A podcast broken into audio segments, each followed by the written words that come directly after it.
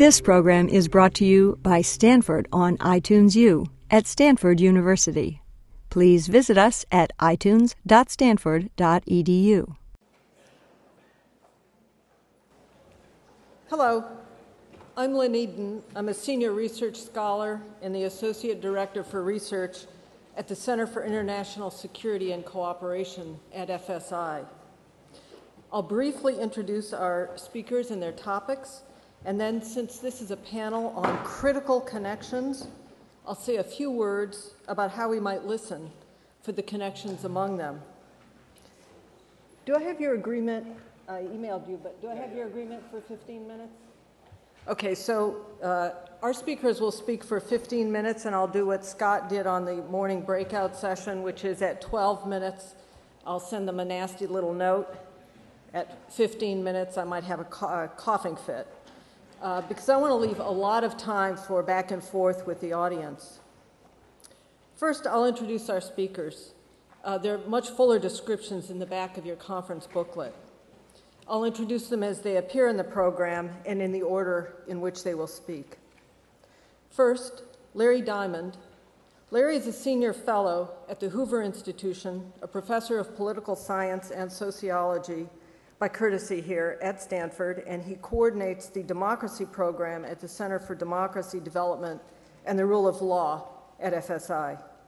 Larry works in the area of comparative politics and is a leading authority on democratic development, regime change, and U.S. foreign policy as it affects democracy abroad.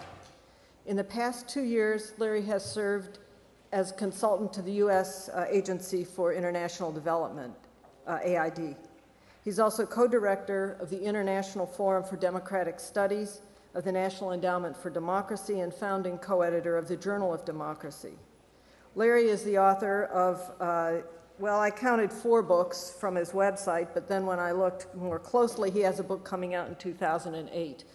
Uh, so he's the, uh, the author of uh, a, a, number of books uh, and uh, editor of over two dozen and author of many articles. His most recent book, that is his most recently already published book, is based on his experience in Iraq advising the U.S. government on how to implement democratic government. The title is Squandered Victory The American Occupation and the Bungled Effort to Bring Democracy to Iraq. We know that Larry is not going to uh, pussyfoot around as he gives his talk today. Uh, and he'll talk today on stabilizing Iraq, the regional and international stakes. Scott Sagan is professor of political science at Stanford and co director of the Center for International Security and Cooperation and also senior fellow at FSI. Uh, Scott is in the, uh, uh, uh, I'm sorry, when I first wrote Larry's up, uh, uh, I thought he wasn't in the program book. The copy I had was defective, so, all right. Scott's research and policy advising is on the safety and security of nuclear weapons in complex organizations and issues of nuclear proliferation, the causes of proliferation, particularly in but not limited to South Asia, and how we can strengthen nuclear nonproliferation. Scott is historically minded and has written important work on the history of U.S. Uh, nuclear weapons policy, uh, and is the author or co author of a number of books, one of which, with Kenneth Waltz, is going into its third edition. Uh, he's also the editor of several more books and the author of numerous articles, including a recent article in Foreign Affairs on how to keep the bomb from Iran. Scott will talk today on assessing and addressing nuclear risks. Rosamond Naylor is the Julie Wrigley Senior Fellow at FSI and the Woods Institute uh, for the Environment here at Stanford. She directs the program on food security uh, and the environment and the Goldman Honors Program in Environmental Science, Technology, and Policy. An honors program, this is a really outstanding undergraduate honors program that we at CISAC have shamelessly and I think successfully copied.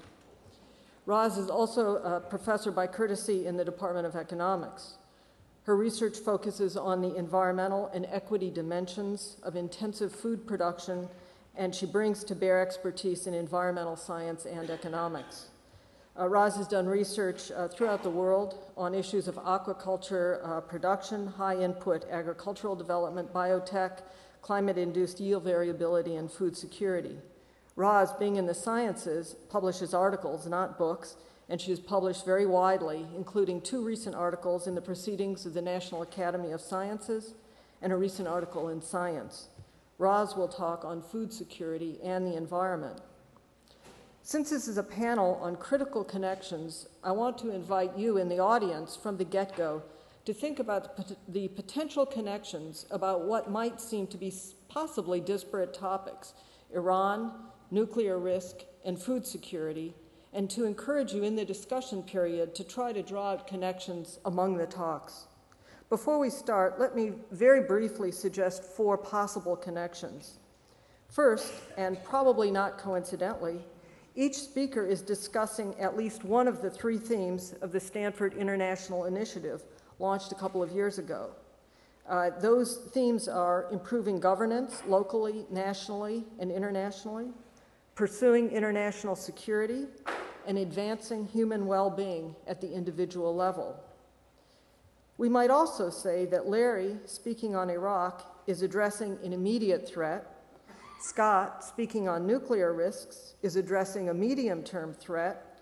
And Roz, speaking on food security, is addressing a long term threat. I think the speakers may, in fact, suggest this themselves.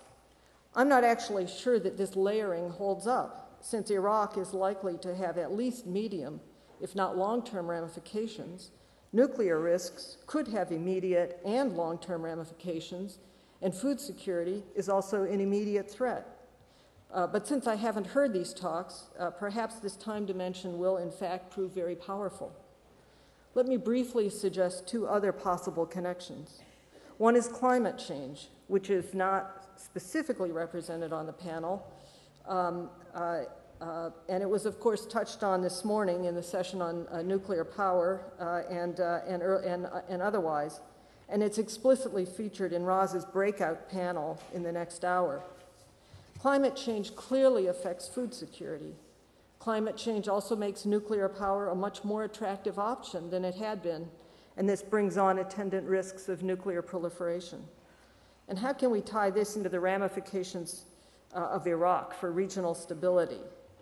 Well, for one thing, we can say that the increasing attractiveness of nuclear power is likely to have large ramifications for stability in the Middle East. Uh, and I'm sure there are many more connections that we can draw. Fourth and finally, we're dealing here with large macro historical processes.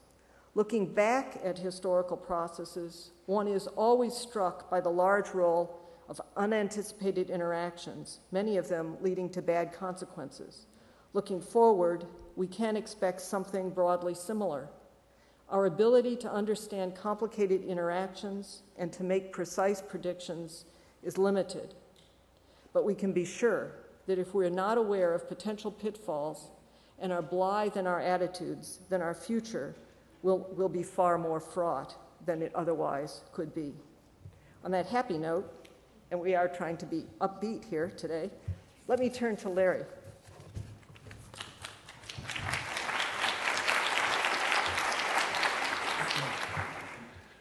Well, thank you, Lynn. Uh, thank you all for coming. And if someone who has anything to do with this conference would come up here and get this slideshow working, I'd be very grateful. Okay, good.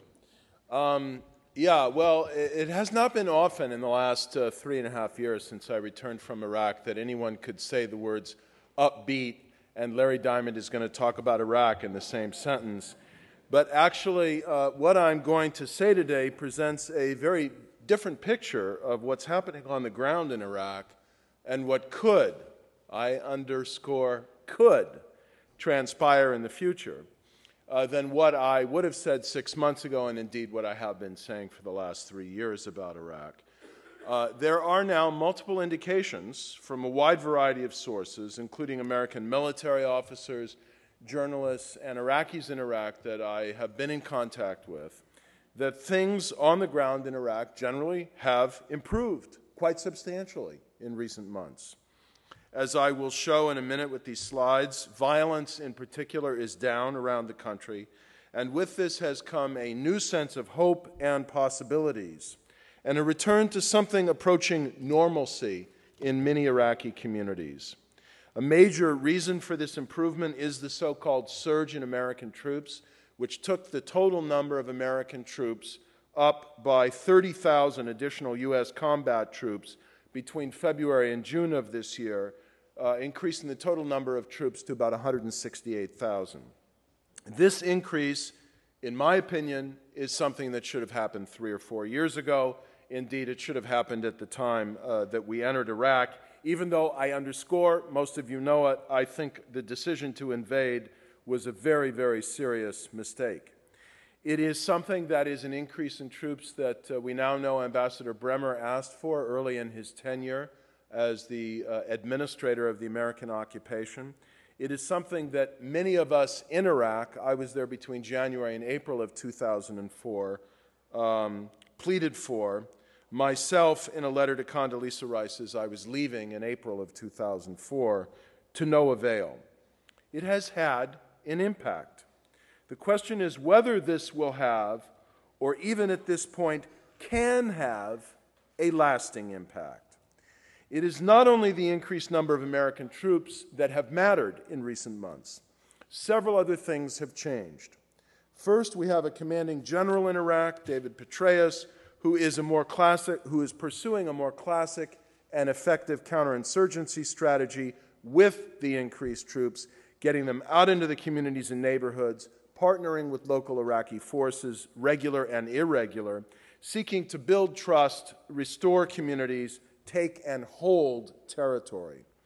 Second, this new military sized force and strategy has come at a propitious moment when the Sunni Arab heartland in Iraq has had its fill of the ruthlessness and intimidation of Al Qaeda and wants them gone. Hence, they have joined with American troops, possibly only in a temporary alliance, but a very useful one, to crush Al Qaeda.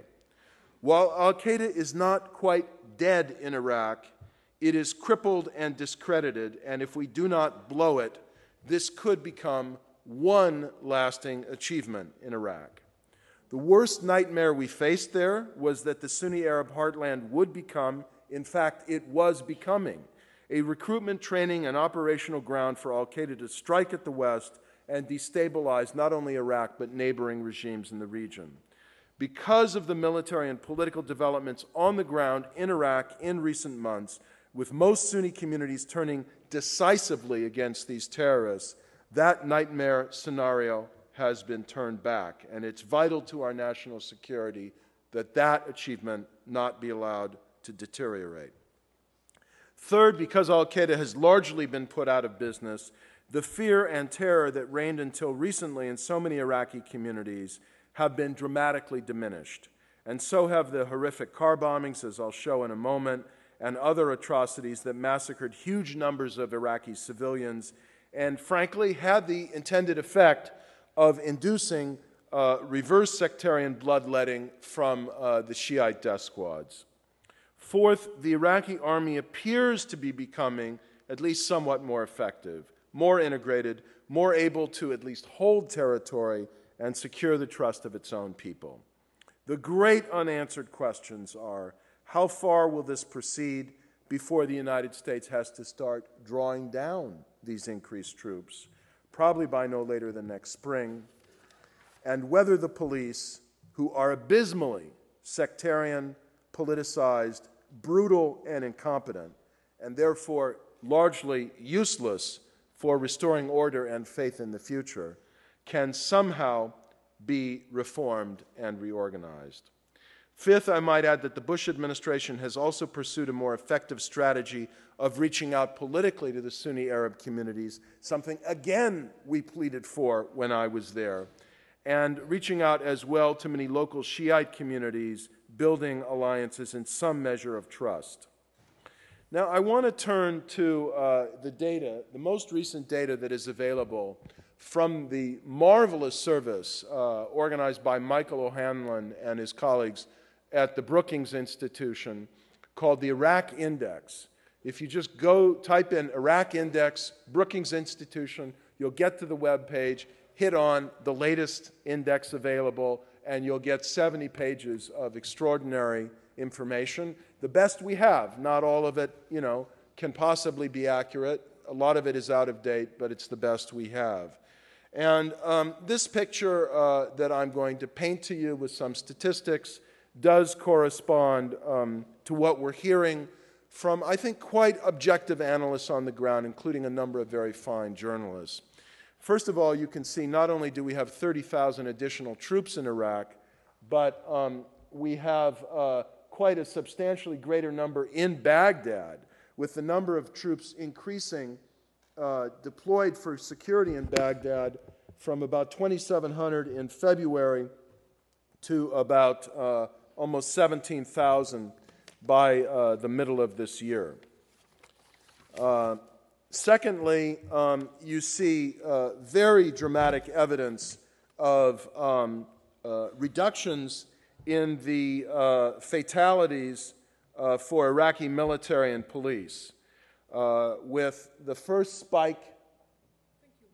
Oh. No. Okay. The first spike uh, came, this isn't working very well, but if you see on the left hand side, the first spike came in mid 2005, where you had as many as 304 Iraqi military and police killed in a single month. Then you had another spike in um, mid 2006 around here, and then it just got to be disastrous. This spike here of 300 killed was in April of 2007 but we're down, you know, to 100 or less in recent months and uh, even uh, fewer um, this month so far. Then, if you look at the number of multiple fatality bombings, the, principally the horrific car bombings that have brutalized and terrorized the society, again, you see uh, we have to look at the evidence, uh, whatever you feel about American involvement. Um, this catastrophic spike as Al Qaeda really sunk its claws into the society from um, first, this is 2005, uh, the first spike on the left hand side, and then the big cluster is uh, sort of the middle to late 2006, beginning of 2007. But as the surge has taken hold, you see this steady decline. And by now, in uh, December, uh, you know, we've gone uh, in November so far, this is kind of at mid month now, we've gone from a high of 69 car bombings a month at one point to just eight so far this month, as of about three days ago. Uh, and as a result, of course, the number of Iraqis who've been killed and wounded in these car bombings, the top uh, line, the pink line you see, is the wounded the bottom, darker, deep blue line is the killed, and the number of Iraqis killed uh, has in recent months uh, declined very significantly, back down to levels that we haven't really seen since uh, 2003. And here you see uh, estimated figures from the UN office there of the total number of Iraqi civilians killed by month. And of course, it's only an estimate. They count the bodies that turn up in the morgues around the country, but uh, I have always been convinced that there were a lot of Iraqis dying each month that weren't represented in these figures. But the bottom line is a quite dramatic decline. We were really sliding into the deep abyss of civil war in this country uh, by late last year. And with the new tactics, the new commander, by far the most effective we've had on the ground there, and the increased number of troops with a more effective counterinsurgency strategy, we've gone basically from having about 100 Iraqis die a day, which really is civil war, I think, by any term, to something more like 30. It's still a very bad number, but it's a number that um, is not uh, producing the widespread fear and displacement that it had been. This is the estimated number of killed, first of all, in all of Iraq and then in Baghdad in the, in the lower pink line, according to Pentagon figures, which are generally slightly lower than international figures, but in any case, you see the trend. This has corresponded with a trend of uh, a more modest decline, at least through September, in the number of displaced uh, persons in Iraq. It's important to estimate that there could be as many as over 4 million Iraqis, that's over 15% of the population, that have been displaced by this civil war. Uh, about 10% of the population has left the country, 2.5 million Iraqis, and possibly another 2 million are internally displaced. With this has come a, a significant decline in U.S. troop fatalities. Um, the arrows mean the start of a calendar year, so the first left one is 2004, 2005, 2006, 2007. And then you see in the far right hand uh, just a very dramatic decline. Uh, the top uh, graph, which is the one you should focus on, is uh, in the overall number of American casualties, which declined from 123 uh, a month earlier this year to around averaging 100, but has now been down to 62 uh, in September, 38 in October, so far 20 in November. Now, let me say, this month has been, uh, this year for uh, America in Iraq has been so bad that even with this sharp decline, we already passed a couple months ago the threshold of the year 2007 being the most deadly year for the United States in Iraq, with by then over 850 Americans killed. But still, uh, the trend is moving in a hopeful direction. The same is true with U.S. troops wounded in Iraq.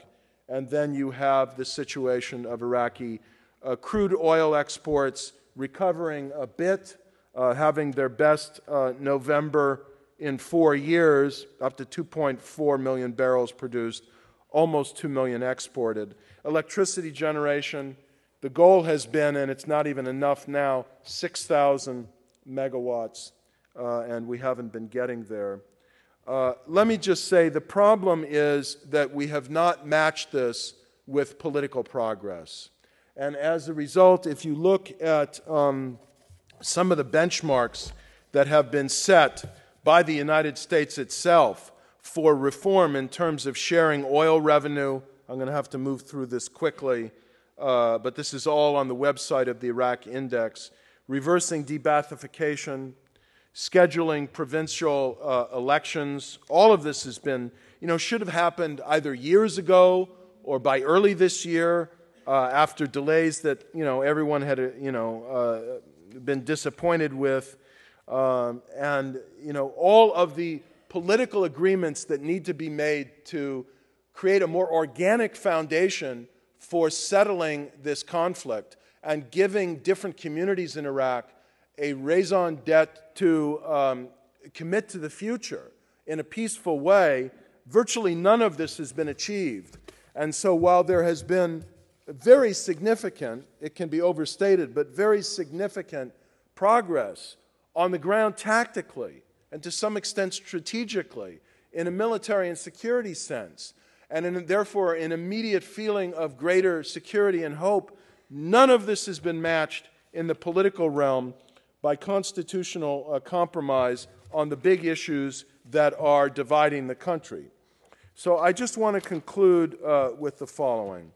We are therefore at a hopeful moment militarily and tactically in Iraq but we're still stuck politically with a stalemate on the big questions about the constitutional future of the country federal uh, versus unitary, the division of um, oil revenue, the character of the state.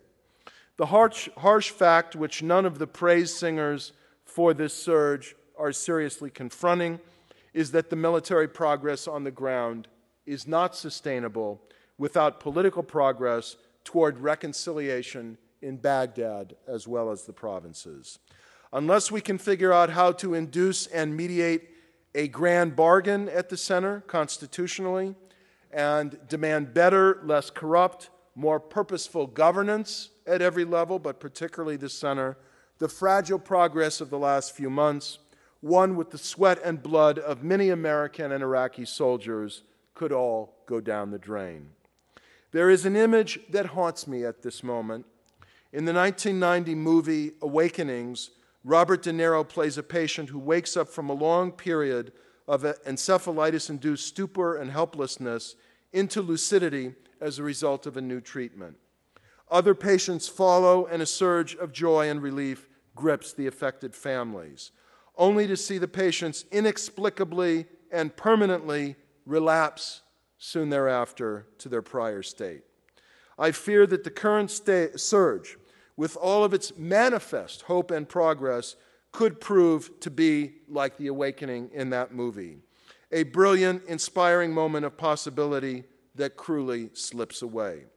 Only if we can capitalize on the military gains of the past few months with a political strategy to settle the differences in Iraq and a parallel strategy to encourage and insist upon better governance in Baghdad can we stand a decent chance of avoiding that cruel fate, one which would have extremely costly consequences for the national security of the United States, not to mention the stability and well being of Iraq and the broader region. Thank you.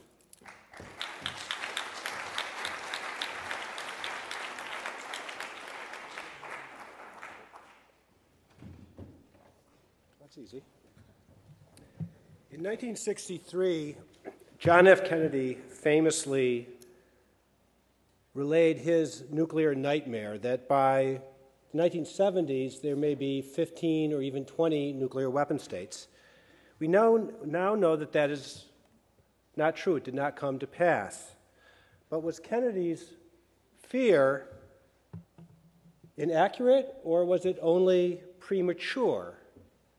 Today I'll be talking first about where we are in the nuclear world, presenting some graphs, but then talking about the treaty that has thus far kept Kennedy's nightmare to be uh, a, a fear rather than a reality, and what the challenges are to that.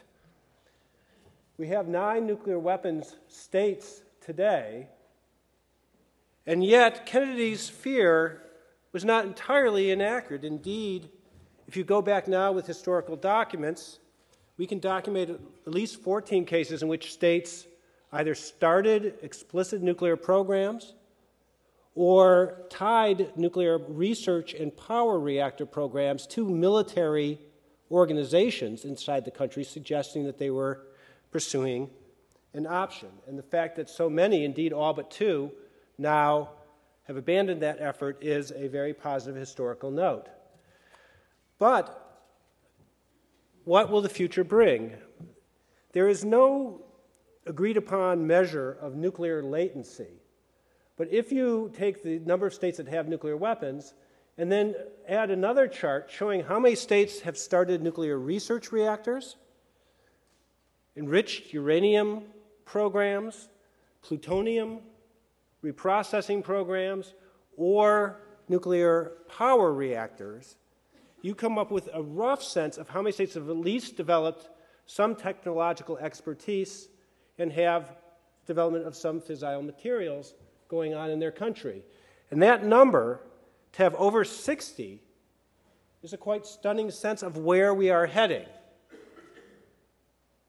The difference between the nine nuclear weapon states that we have and the many more that could exist in the future is both a sign of the success of the Non-Proliferation Treaty, but also a sign of the challenges that we have in front of us. The treaty has four main bargains embedded in it. Each one of them, unfortunately, is cracked today. The first is a deal between the nuclear weapon states saying, I won't give nuclear weapons or related technology to my friends if you agree not to give it to your friends. The second is also a solution to a collective action problem. It's a I won't if you won't deal between the non nuclear weapon states, saying, I won't develop nuclear weapons if you, my neighbors, don't develop nuclear weapons. And we'll have the IAEA, the International Atomic Energy Agency, verify that by inspecting both of us. That too is being challenged. The third major aspect of the treaty is in Article 4, in which it states that all states who sign the treaty, nuclear weapon states or non, this will not affect their inalienable right, as the Iranians constantly remind us, to develop nuclear power, but they forget to remind us that this is true in conformity with Article 1 and 2. That is, you have to be following the second part of the treaty in order to have that right. That is being challenged. And lastly, the disarmament pledge under Article 6, in which the non nuclear weapon states said this treaty is not going to be an unfair treaty in perpetuity, that we will agree to work in good faith towards the eventual elimination of nuclear weapons. I should remind you that since the United States has signed and ratified the treaty, that is United States law, that we must work in good faith towards the eventual elimination of nuclear weapons. Well, who are the main states that have challenged these? And I will, in my remaining time, comment on four, one for each.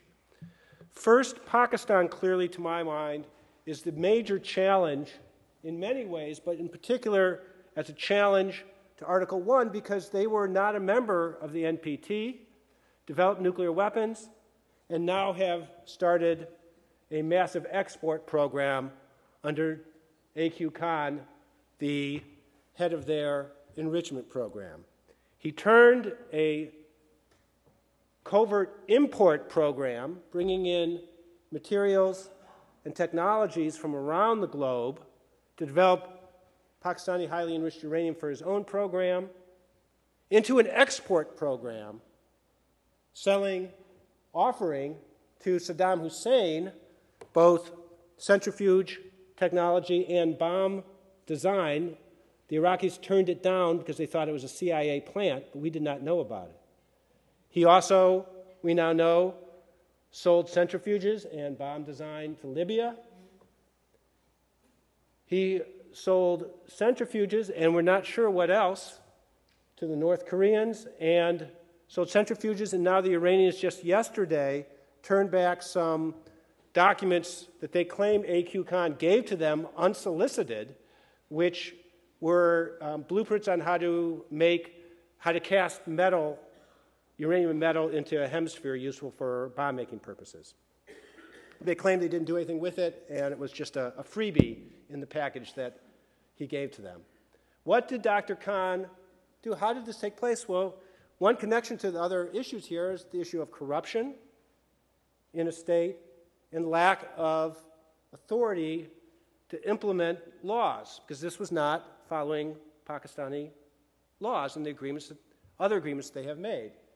And yet, the Pakistani official story is that this is one of negligence, not complicity. The government they claim was not complicit in this, and therefore they have put Dr. Khan under house arrest and say that they have shut down the program. He paid off the security guards, and that therefore they didn't report it. It was only after the CIA, George Tenet went to President Musharraf, that he found out about it and shut it down. I would like to present today at least two pieces of evidence that suggest that this may be over the line more towards complicity rather than negligence. The first is from President Musharraf's own memoirs in which he acknowledges in these memoirs published just last year that in 1999 quotes i received a report suggesting that some north korean nuclear experts under the guise of being missile engineers had arrived at the khan research laboratory and were begin, being given secret briefings on centrifuges including some visits to the plant. I took this very seriously. The chief of the general staff the general of our the director of our intelligence services and i called in aq khan for questioning he immediately denied the charge. No further reports were received, but we remained apprehensive. When the chief of staff of the Pakistani army calls a scientist in and he says, Oh, no, we didn't do any of that, and nothing else happens, is that negligence? Or does that reflect complicity? The second piece of evidence is this picture itself. This is the um, Khan Research Laboratory's brochure given to me in Rawalpindi a few years ago that was given commonly to trade shows trying to sell dual capable vacuum tubes and other activities being done there, being done openly, showing only civilian products. If you, however, blow up the corner of it, you see a Ghauri missile used for nuclear deterrence against India. This was not a secret in Rawalpindi about what A.Q. Khan was doing. Indeed, he was advertising it, not so subtly, with his brochure. Next challenge. Oops, I have to go back. North Korea. Very briefly, you see here a picture of Siegfried Hecker and John Lewis, my CISAC colleagues, looking down into the spent fuel ponds at the Yongbyon reactor. In 2002, the United States confronted the North Koreans with evidence that we believed that AQ Khan had given, him, given them enrichment technology. And much to our surprise in the State Department, the North Koreans, at least temporarily, suggested, yeah, maybe that's right. There's nothing you can do about it, and withdrew from the treaty and kicked out the IAEA inspectors. They went on to reprocess plutonium, and last year, in 2006, tested in a um, less than fully successful, but nonetheless tested a nuclear weapon. Now, the good news here is that through the six party talks and direct contacts, mostly with Chris Hill from the State Department, there has been an agreement for disarmament, which has started dismantlement of the reactor, which has started. And there is an agreement to work towards eventual disarmament, but there are still remaining challenges.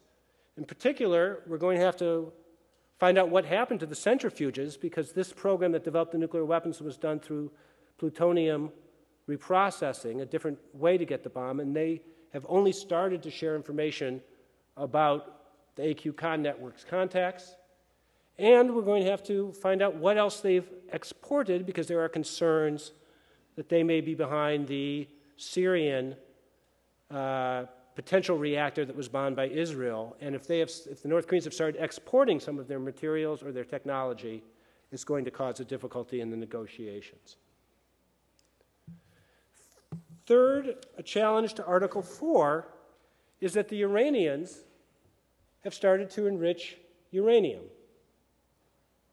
claiming that they have an inalienable right and refuse, despite UN Security Resolution 1747, to suspend that program. And if you enrich uranium for a power reactor and have that capability, you can continue running the centrifuges with the same material, and eventually it will become bomb grade material.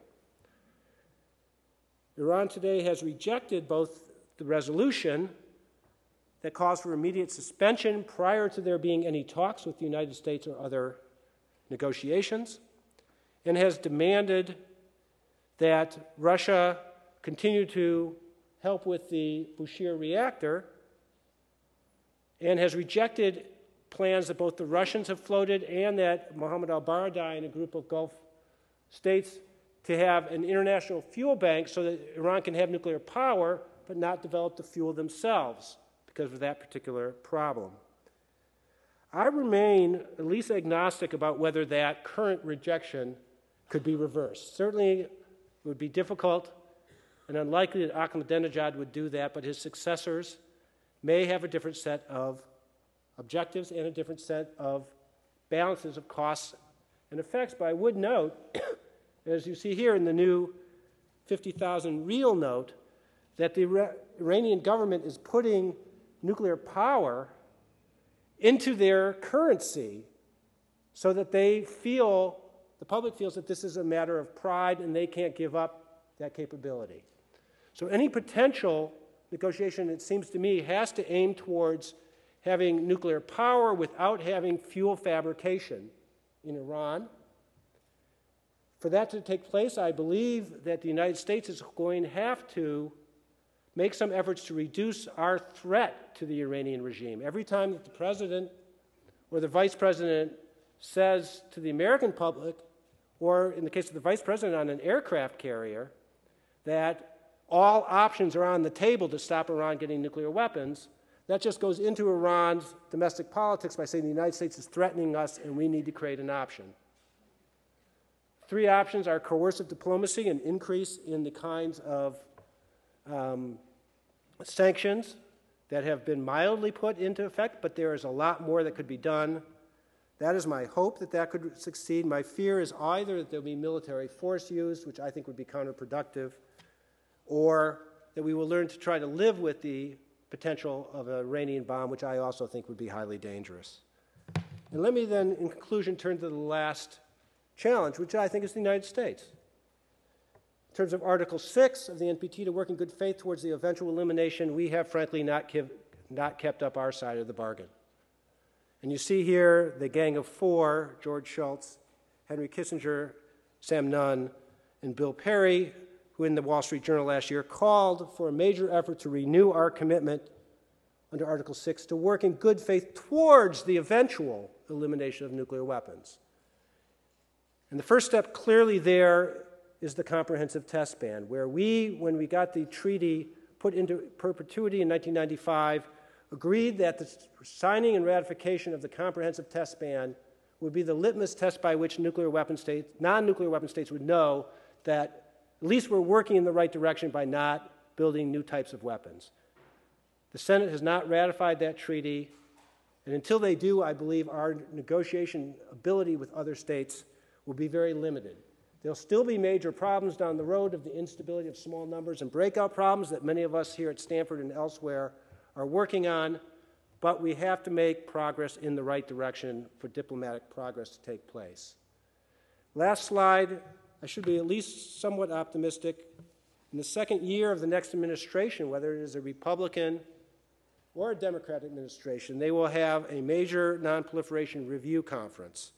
I was at the 2005 conference, which was an abysmal failure with no written statement at all coming out of the treaty because they could not agree even on what to disagree about. Any potential agreement at that review conference at the UN, I think, for it to be positive, has to be based on progress towards a peaceful resolution of both the Iranian and North Korean crises.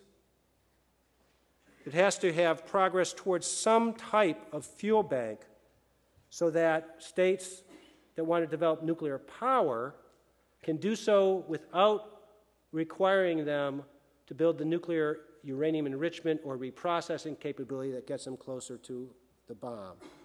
But lastly, for the, United States to credibly argue to others that they should sacrifice some of their independence and sovereignty by agreeing to fuel banks and other kinds of restrictions, we're going to have to demonstrate good faith by accepting some restrictions ourselves.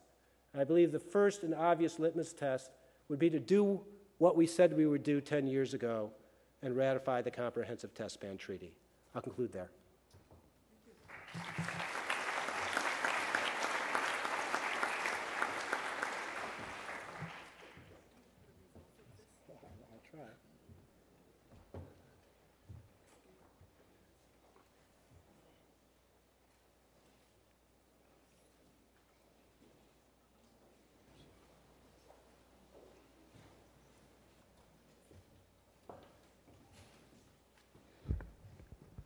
Thank you, Scott and Larry, um, and welcome to all of you to Stanford.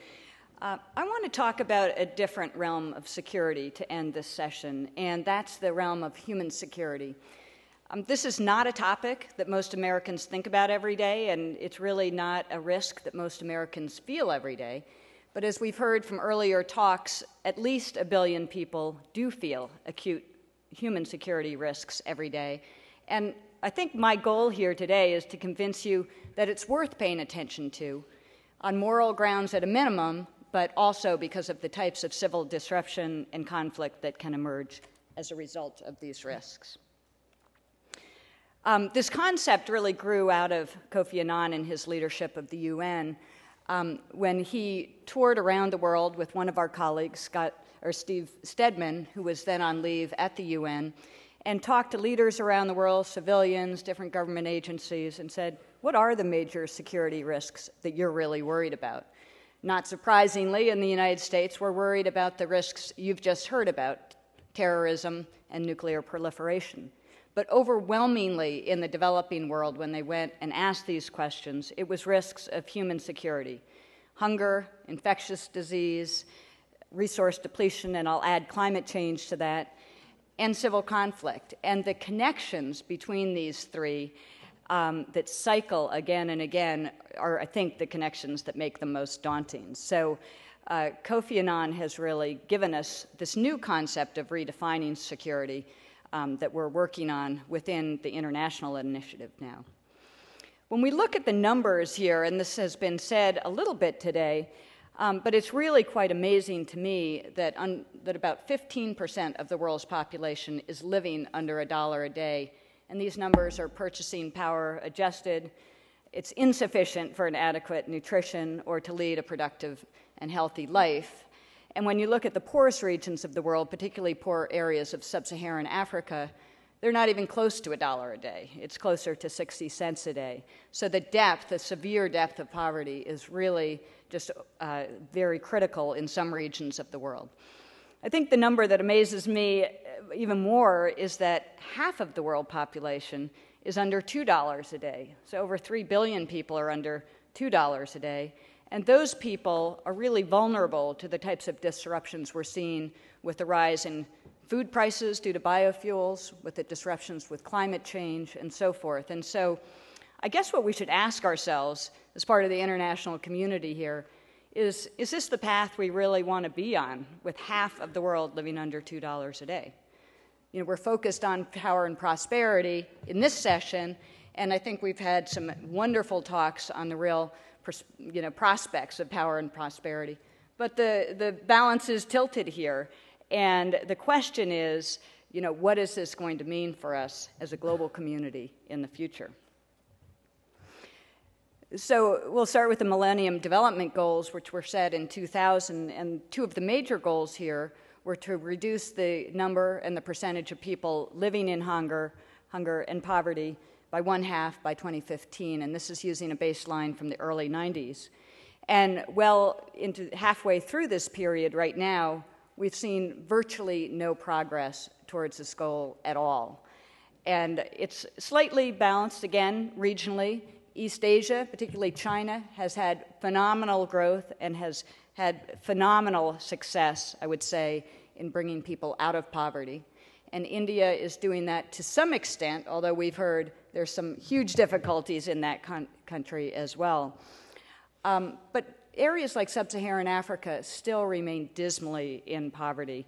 And I think that, you know, we're really waiting to see and to figure out how we're going to really attack this problem.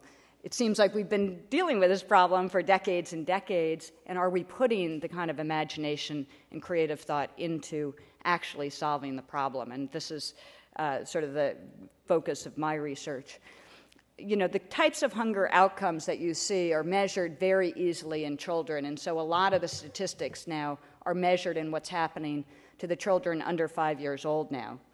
And as you can see from this picture, I mean, the obvious outcomes are either this child is going to live through this experience or the child is going to die. But the hunger outcome that's really most insidious in this whole equation is the third outcome, and that is long term mental disability and physical disability associated with chronic hunger. And when you have a population um, and a whole cohort that is suffering from this sort of deprivation, it builds into the whole population and makes the development process enormously difficult to reverse.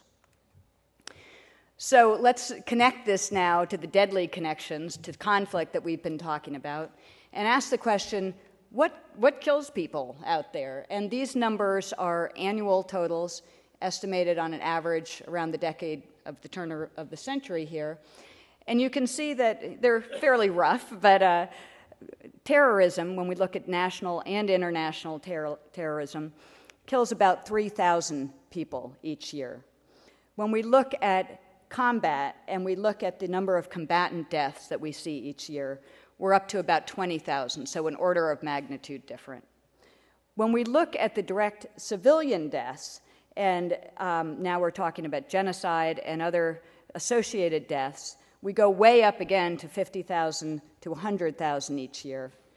And when we look at the indirect civilian deaths um, from conflict, what we often call the collateral damage from war, we go up another order of magnitude to half a million up to a billion, uh, half a million to a million people each year. And then we have our silent killer sitting down there, the one that we never really focus on or talk about in these sorts of discussions, and that is hunger and malnutrition, which kills an estimated 6 million to almost 8.5 million each year. And so um, the question is can, if we're really worried about security, shouldn't we be really worried about this part of the population as well? So, this is what we would call collateral damages from war, or what I would call an absolute tragedy. This was a picture taken in Sudan in 1993 by Kevin Carter. It was actually a picture that won a Pulitzer Prize and really galvanized a lot of attention for the international community on an issue that most of the international community would really prefer to just turn its back on. And I can tell you a longer story about the photograph later, but the point I want to make here is this picture could have been taken in 2007. And what we don't want is this picture to be the poster child in 2015 when we're really measuring up our success of the Millennium Development Goals. And uh, so this is just a horrible scene here. Um, this summer, there was a lot of press on Sudan and the thought that maybe what was happening in Sudan wasn't just warring conflict and political unrest, um, but climate change was due, you know, partially due to this. And, you know, a lot of uprising. Oh no, let's focus on the human rights issue. Let's not blame it all on climate change. But in fact, climate change is really going to devastate a number of these locations that are already living on the brink. And when we look at who the poor are, where they are, you know, over 50% actually own land but are in agricultural areas. Um, the remainder are either rural landless or pastoralist. Only about 20% of the poor are actually in urban areas. And they're going to suffer from extreme increases in temperature, changes in precipitation, and you can see the water shortage problem that will arise from droughts in many locations, different pest and disease problems throughout the world, and then sea level rise. And Bangladesh, as you know, floods anyway, is in the midst of a terrible cyclone right now. Um, this is actually deep water rice that's grown in Bangladesh. Pretty hard way to put the food on the table every day, but a huge area is going to expand into this sort of flooded situation that we see right now in Bangladesh. And so when climate experts really look at this issue, we tend to think about, about it if we compare the climate situation of the past century to what we'll see in this century. And what you see on the left there is the distribution of temperature over about 100 years in the 20th century. And in some years, you've had very cold temperatures, in some years, you've had very warm temperatures, and you see the mean temperature there.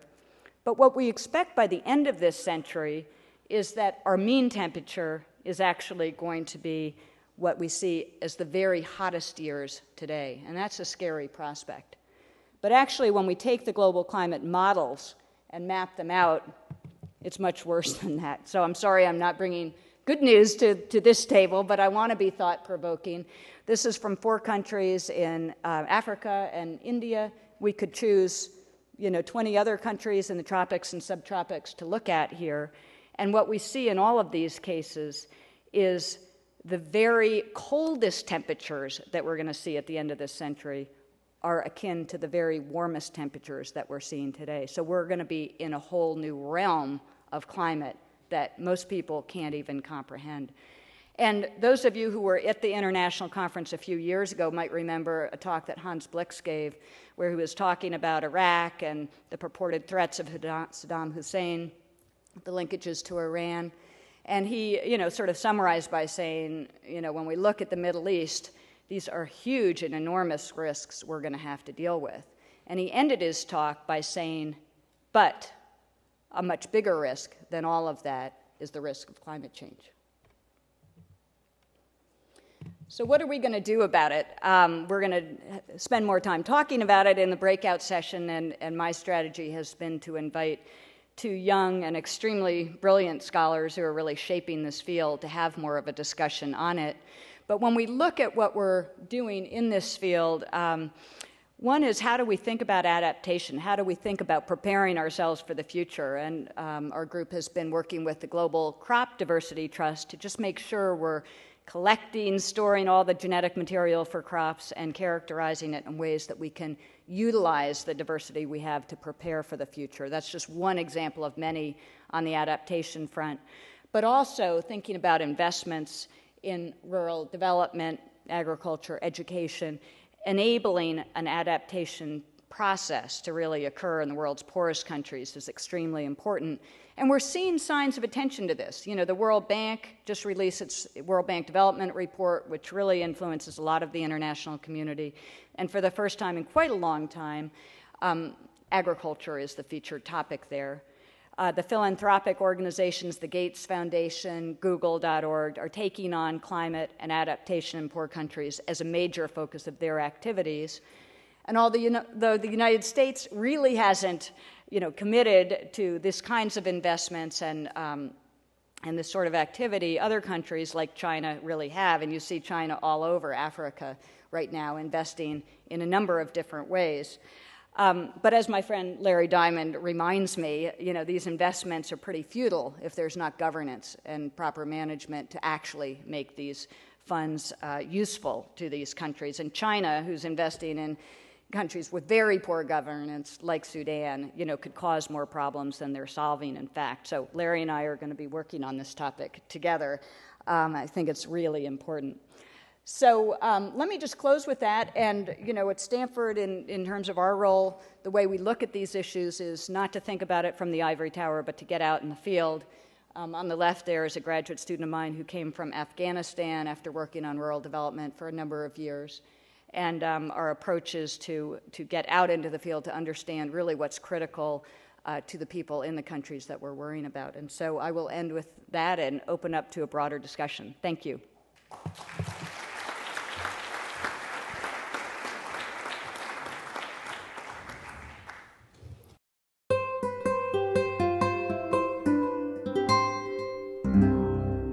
The preceding program was brought to you by Stanford on iTunes U and is copyrighted by the Board of Trustees of the Leland Stanford Junior University. Please visit us at itunes.stanford.edu.